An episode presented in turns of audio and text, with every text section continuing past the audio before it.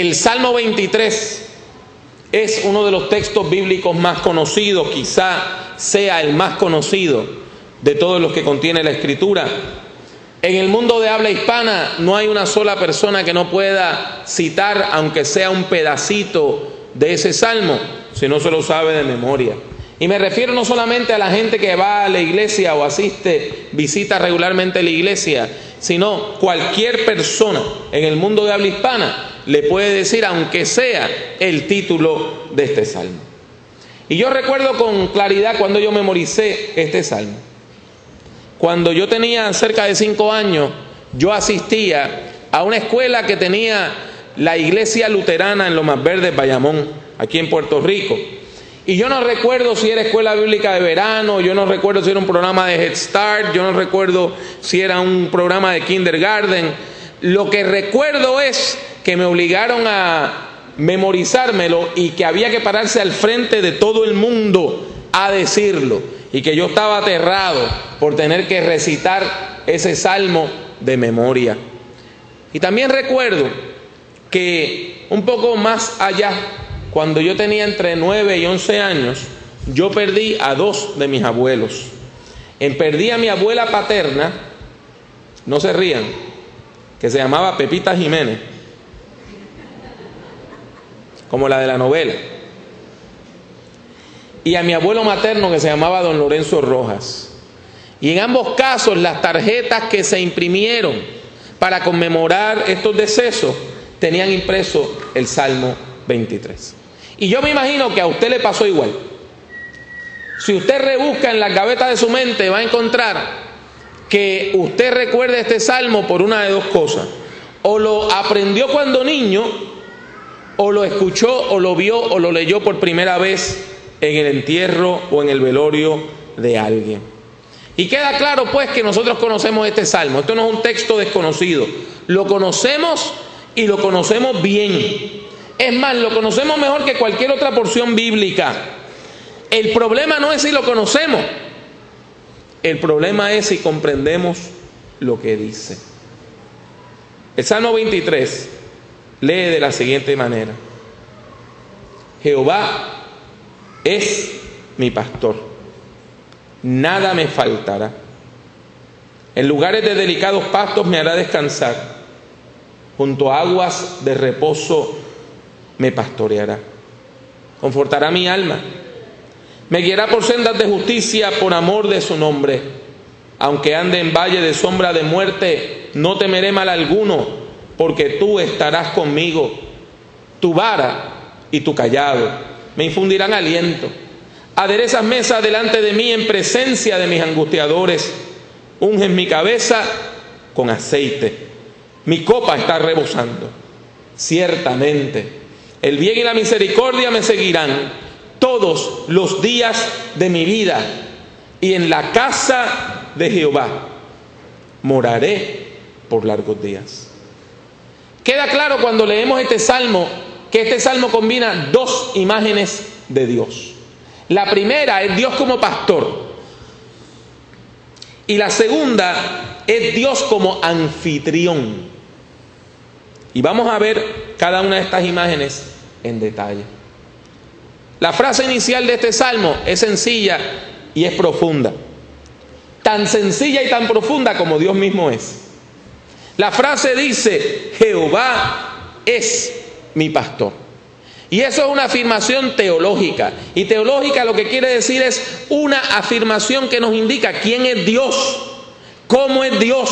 O sea, este salmista conoce a Dios sabe cómo es Dios y sabe quién es Dios. Y eso es crucial para la salud mental de cualquier persona. Usted necesita saber quién es Dios para poder vivir en el mundo que Dios ha creado. Miren, en el mundo antiguo, los pueblos acostumbraban llamar pastores a sus reyes y a sus gobernantes. Por lo tanto, cuando el salmista dice, Jehová es mi pastor, afirma que el verdadero rey, el verdadero gobernante no es el hombre o la mujer que pueda estar al mando del país, sino Dios. Dios es quien gobierna.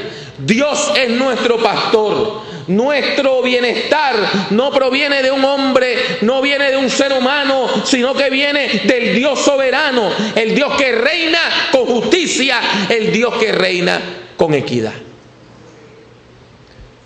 Jehová es mi pastor, es una afirmación teológica de importancia crucial. Sin embargo, también es una afirmación psicológica importante. Cuando usted sabe quién es Dios, usted sabe quién es usted. Cuando usted conoce a Dios, usted se conoce a sí mismo. Cuando una persona sabe la identidad de Dios, conoce la identidad propia. Si Dios es nuestro pastor, yo no soy Dios. ¿Ve la diferencia? El pecado consiste en actuar como si nosotros fuéramos Dios. Yo decido lo bueno, yo decido lo malo, yo decido si esto está bien, yo decido si esto está mal, yo decido si le pego a fulano, yo decido si adultero, yo decido. Esa es la actitud del pecador. Yo soy Dios y yo decido qué es lo correcto y lo incorrecto. Pero este salmista sabe que Él no es Dios. Él es una oveja. Y Dios es el pastor. Dios es el líder y nosotros seguimos. Dios es Dios y nosotros somos criaturas de Dios que dependemos del amor y de la gracia del amor divino. Y eso quiere decir que tenemos que seguir la guía que Dios nos ha puesto. La Biblia no ha sido dada por Dios como una diversión, sino como una guía para la vida. Cuando la Biblia le dice a usted, no cometa este pecado, es porque si usted lo comete se va a hacer daño. Cuando la Biblia le exhorta a usted a tomar un camino y no el otro, es porque Dios le está diciendo, si tomas el camino equivocado, tu alma peligra. Note que la relación que tiene Dios con el salmista y el salmista con Dios es una relación de plenitud. ¿Cómo es que lee el salmo? Jehová es mi pastor, nada me faltará. Y las personas dedicadas al estudio del hebreo dicen que el verbo gesar, faltar en hebreo, se debe traducir en el presente, como lo hace la versión Dios habla hoy, que dice, el Señor es mi pastor, nada me falta. Y esto lo que recalca es que Dios es quien suple de continuo las necesidades materiales y espirituales del creyente. Cuando usted está en verdadera comunión con Dios, usted lo tiene todo. Cuando usted está en verdadera comunión con Dios, usted tiene todo lo crucial, todo lo importante, todo. Y no le falta nada.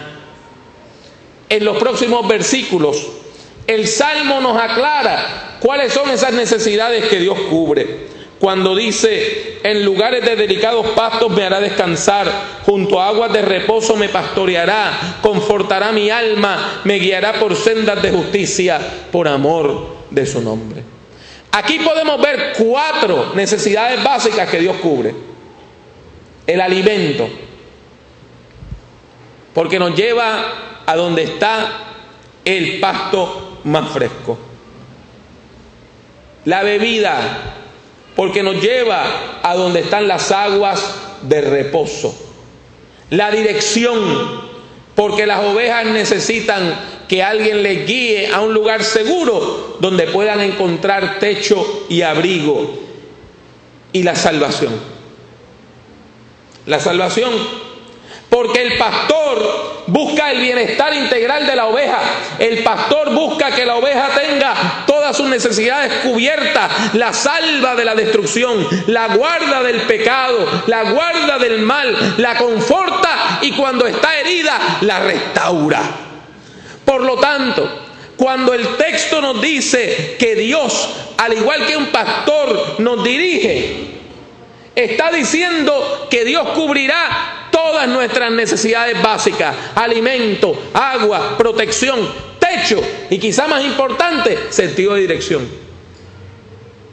Qué triste es cuando usted encuentra una persona que a los 42, 45, 58, 64 años todavía no ha encontrado camino en la vida y se siente perdida, no sabe para dónde es para adelante no sabe cuál es el próximo paso que dar porque no tiene sentido de dirección.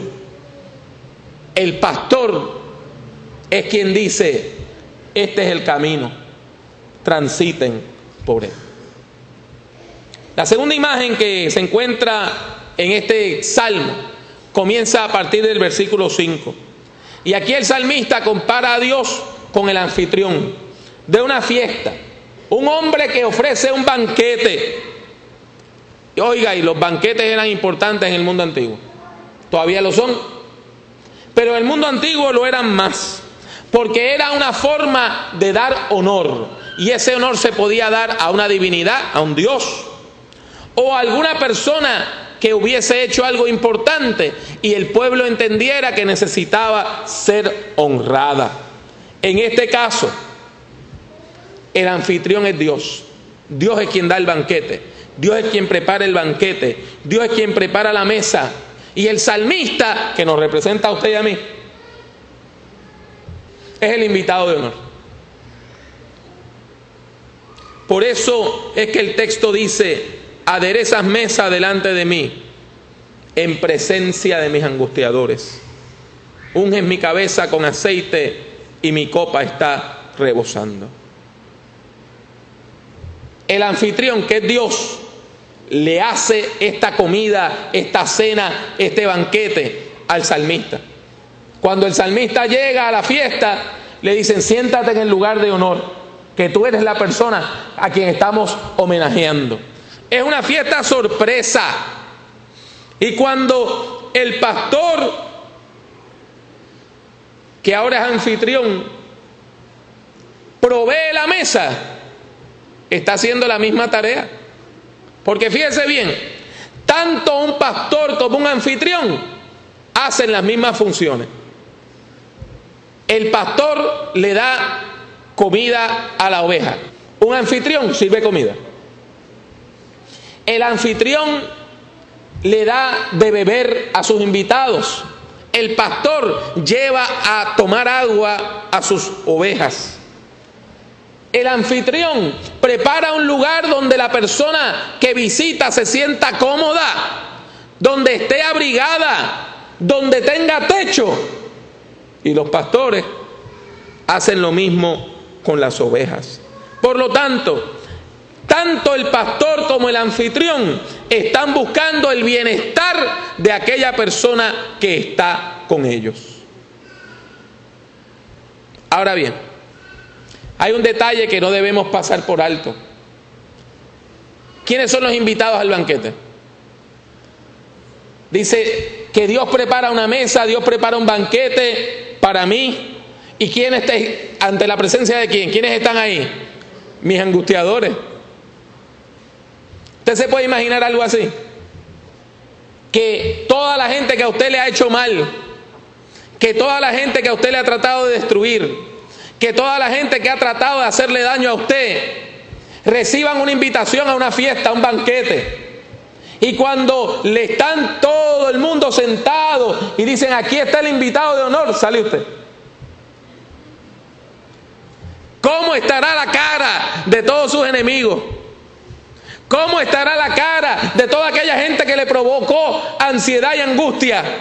Ahora se tienen que calar el que usted está sentado en el lugar de honor.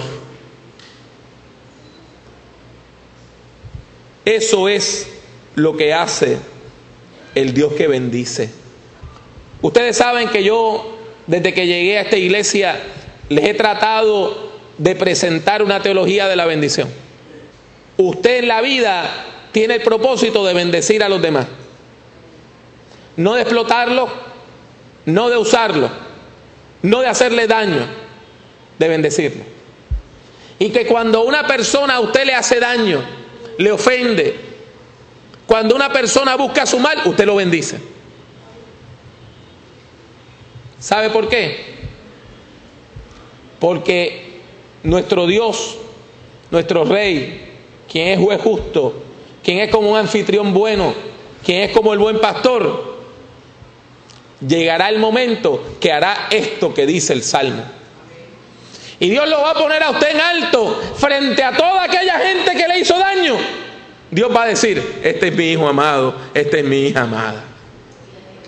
Qué imagen tan hermosa, qué forma tan hermosa de recalcar el cuidado divino, de recalcar que Dios está con la persona que sufre injustamente. Dios promete poner en alto al creyente. Dios promete ponerle en alto en presencia de aquellas mismas personas que han tratado de destruirle.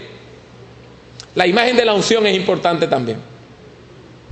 En el antiguo Israel, los líderes de los sacerdotes nombraban a los reyes, a los líderes del pueblo, a los sumos sacerdotes, echándole aceite sobre la cabeza,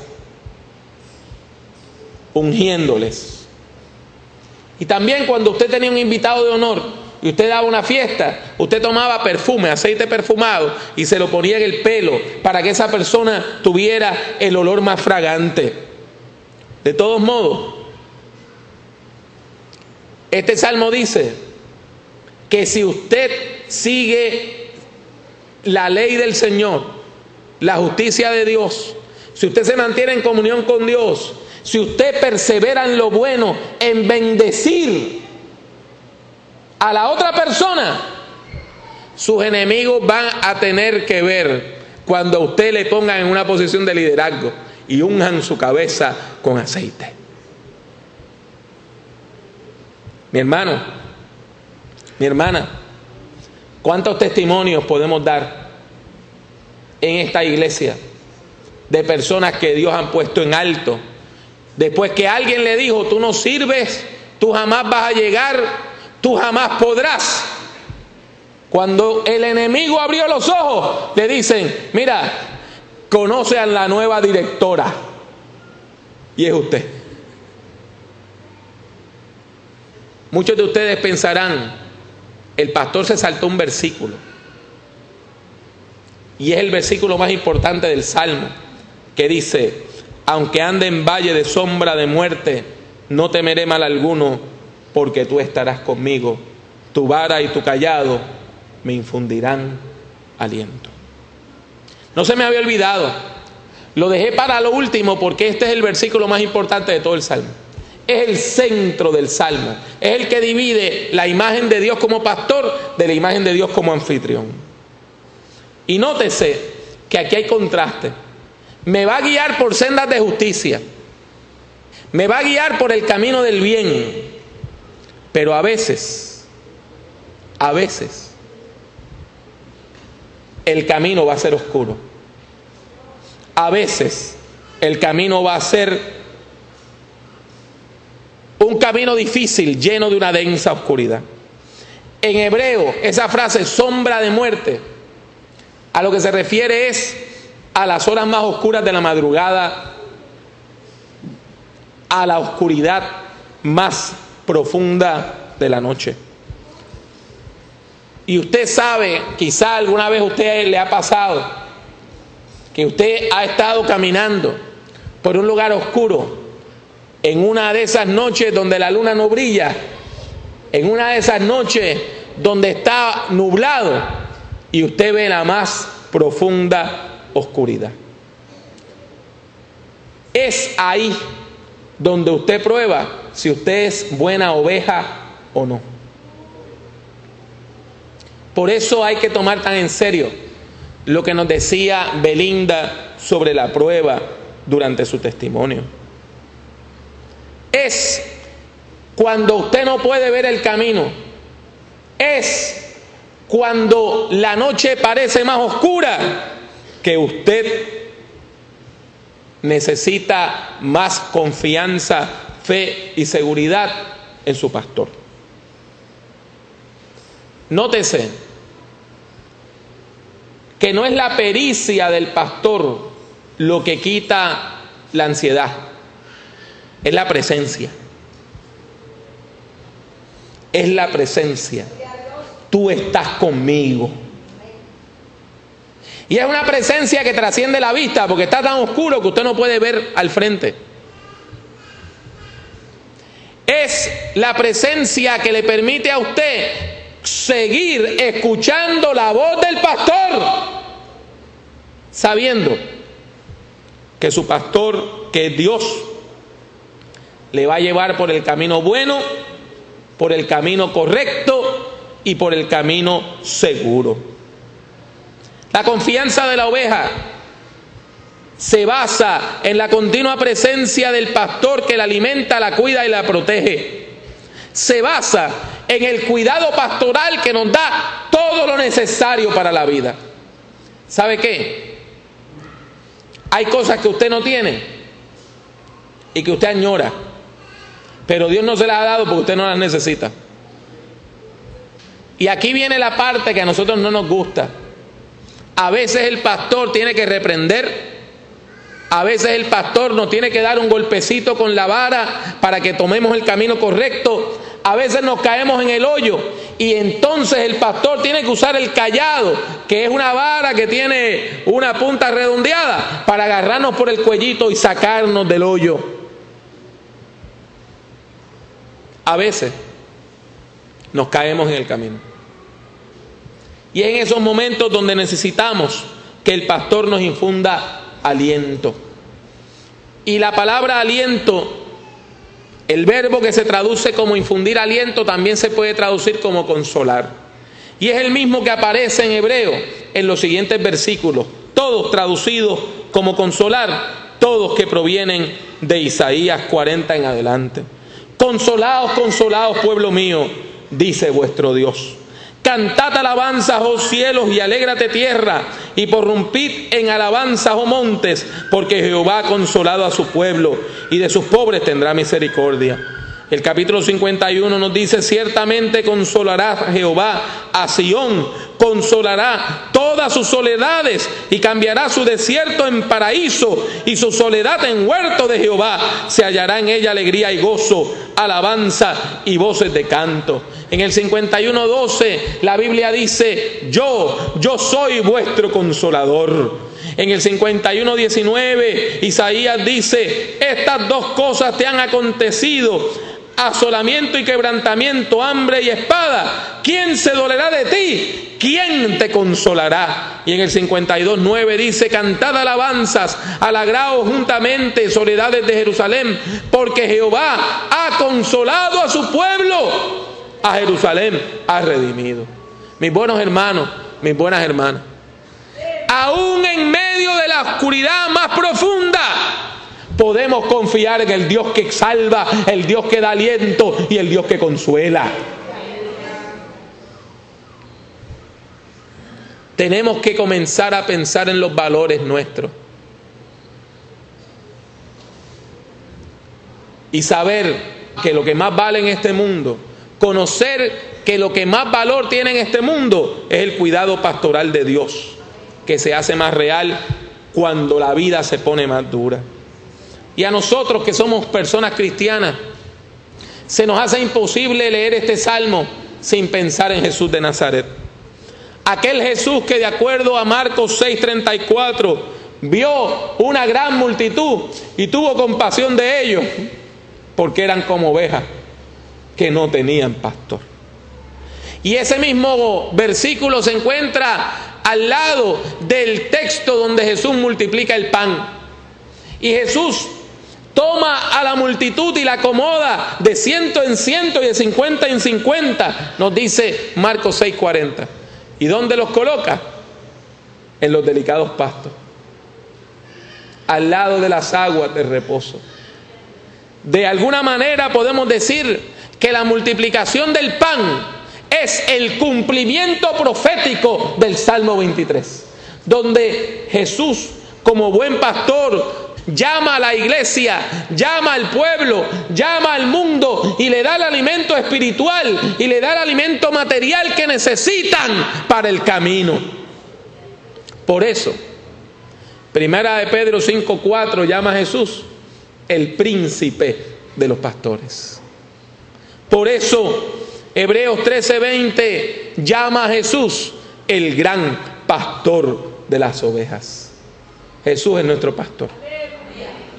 Jesús es el enviado de Dios para hacer realidad estas promesas de vida Jesús es quien está con nosotros en el valle de la sombra y de la muerte, en el hospital, en la sala de emergencia, ahí en la sala de urgencia, cuando estamos esperando el veredicto, el diagnóstico, ahí está el Señor diciendo, no temas manada pequeña, porque a vuestro Padre les ha placido daros el reino. Jesucristo es nuestro Señor. Jesucristo es nuestro Salvador. Y por eso, en esta mañana queremos dar gracias. Gracias Señor. Gracias Dios. Gracias Señor. Repitan conmigo, gracias Señor. Gracias Señor. Vamos a dar gracias a Dios Padre por la abundancia de su creación. Demos gracias a Dios Hijo por su sacrificio en la cruz del Calvario. Demos gracias al Dios Espíritu Santo por su continuo acompañamiento pastoral. Demos gracias porque Dios nos ha dado las cosas más importantes para la vida, tales como el amor, el alimento, el agua, el techo y el sentido de propósito y dirección en la vida. Demos gracias a Dios, digamos gracias Señor, porque todo lo que necesitamos, tú nos lo das. En el nombre de Jesús. Amén.